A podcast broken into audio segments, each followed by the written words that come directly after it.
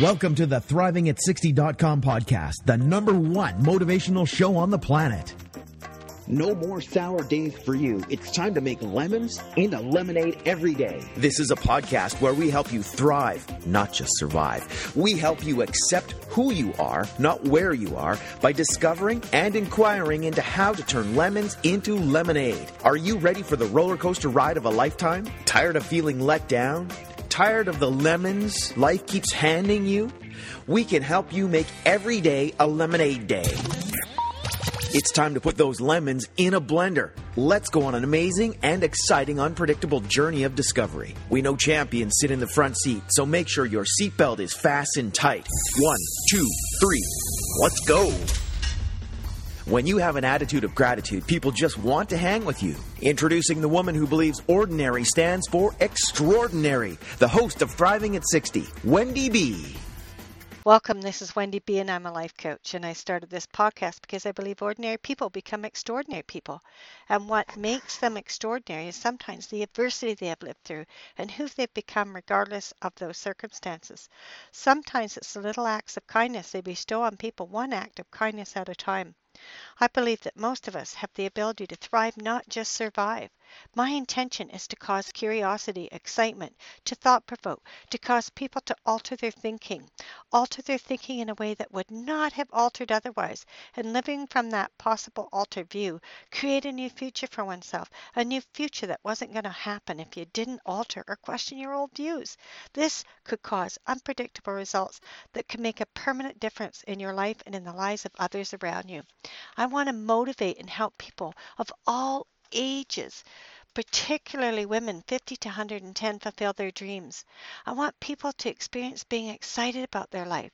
This podcast is to inspire and motivate you right now, for you to take action today on your purpose, your dreams. Maybe some of you don't know your purpose or your dreams, or you're resigned they could never happen. Regardless of your age, regardless of your circumstances, I will motivate and inspire you one step at a time to turn lemons into lemonade. It's never too late to start. Would you like freedom and power regardless of what life throws at you? It's easy to live life when life is working, but true power, true freedom, is having freedom and power when our circumstances are ugh. This podcast is when you get handed lemons, how fast can you make lemonade? So for the next couple of podcasts, I'm going to talk about are you in a funk? Do you catch yourself in a funk? You know, I rarely catch myself in a funk, so this just hit me sideways.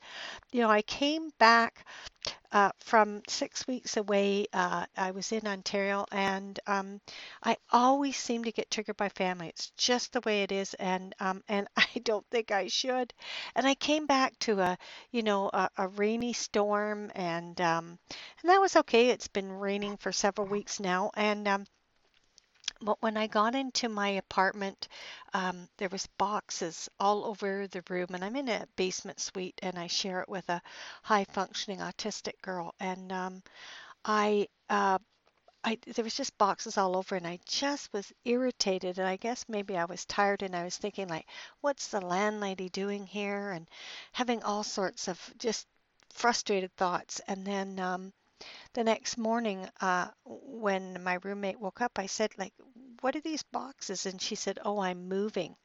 And um, it was like oh. so uh, and why it was oh, is because you know i'm here because i uh, uh, do respite for her and some girls upstairs. So i thought like do i even have a place to live? Um, and uh, I stewed about that for a couple hours and then I texted my landlady and it's fine. I have a place to live. um, and um, and she is getting more teenage girls, so I don't have to worry about moving, and uh, uh, and I don't even know when I'll get a new roommate, but that's okay. Um, and I guess part of the funk too was I was still triggered from my brother. Um, uh, the way he had talked to me. I, I, I don't know if you guys do this, but I come from a very dysfunctional home, and uh, I and my twin uh, does a lot of accusations and yelling at me, and and I and and and when I left my girlfriend's, her husband was even annoyed at me, like, "Why do you tolerate this?" So then I'm thinking, "Oh, I'm I'm bad because I tolerate it." I was just in a funk. And also, um, I when I left my girlfriend's place, uh, you know, I'd for six weeks in sunshine, and all of a sudden I'm in this basement suite, and there's hardly any windows, and um, and I'm missing our friendship and the the intimate and closeness. Uh, my girlfriend and I get along great.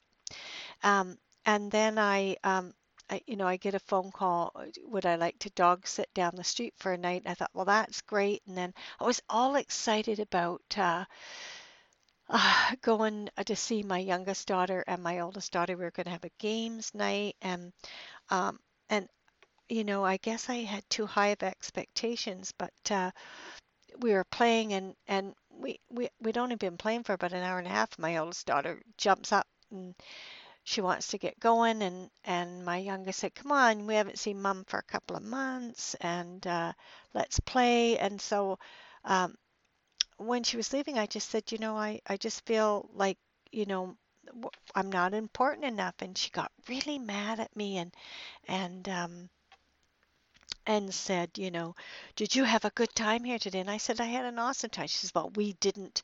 Uh, you sucked the energy out of me. And I was just I was just flabbergasted. Like I, you know, it, it broke my heart. And uh, my youngest daughter, uh, I just burst into tears, and my da- my oldest daughter left with her husband, and and you know, and, and I said, you know, uh, just before she left, I said, you know, maybe you should speak for yourself. And she's, and her husband says, no, we speak for each other, and uh, I have to back my wife up. And I was just like, oh, so then my son-in-law doesn't love me, and I don't know if any of this has ever happened to you guys. And then um, uh, I burst into tears. My youngest daughter said, Mommy, you didn't do anything wrong, you know. Uh, and her boyfriend was there and he said, Wendy, you didn't do anything wrong. But I was just full feeling of total inadequacy. Um, I'm a failure as a mom. If my daughter thinks, you know, and, and, and I was feeling all these emotions because it was like if my daughter thinks it's okay to talk to other human beings that way, I mean, she used a pretty sharp tone and um and and for over a week it took everything in me to function. I couldn't even podcast.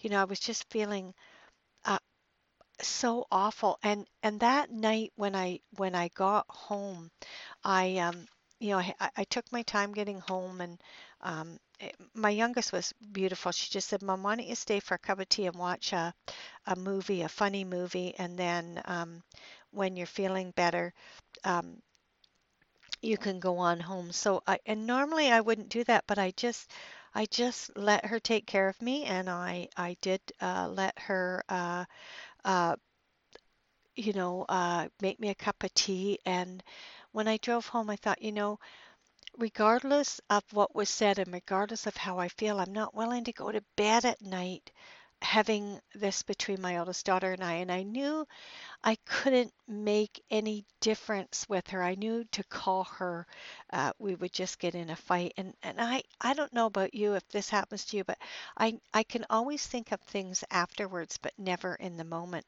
So I texted her a message. Uh, I love you uh, more than all the soap sub bubbles in the world. I had a good time today with you guys and was disappointed that we couldn't hang out more. Sorry after not seeing you for eight weeks. I wanted to play and hang out I guess I had built up too big an expectation. I guess being by myself, I am more vulnerable and lonely than I realized.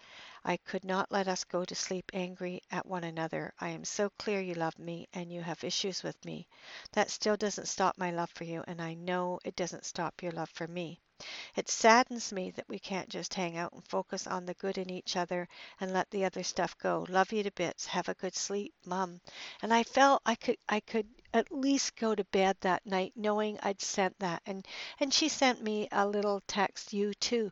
But ever since, and I don't know if you do this, I've been going back and forth about like maybe I do. And I even said this to my daughter when she said, You suck the energy out of me. I said, Well, maybe, uh, you know, if, if, if, if it's that bad, if I suck the energy out of you, then uh, maybe we shouldn't be hang out around Christmas and uh, and Easter and all those times. And and I just felt like totally devastated, used. Like it's okay for me to to be there at Christmases and buy them all sorts of fancy gifts and that. But I, I, I we're together not more than a couple hours, and and uh, I was definitely coming from uh, my emotions from the past, uh, uh, just it just total feeling of inadequacy, and um, and uh, and and then I decided, uh, you know, I I I I, I couldn't speak that to her.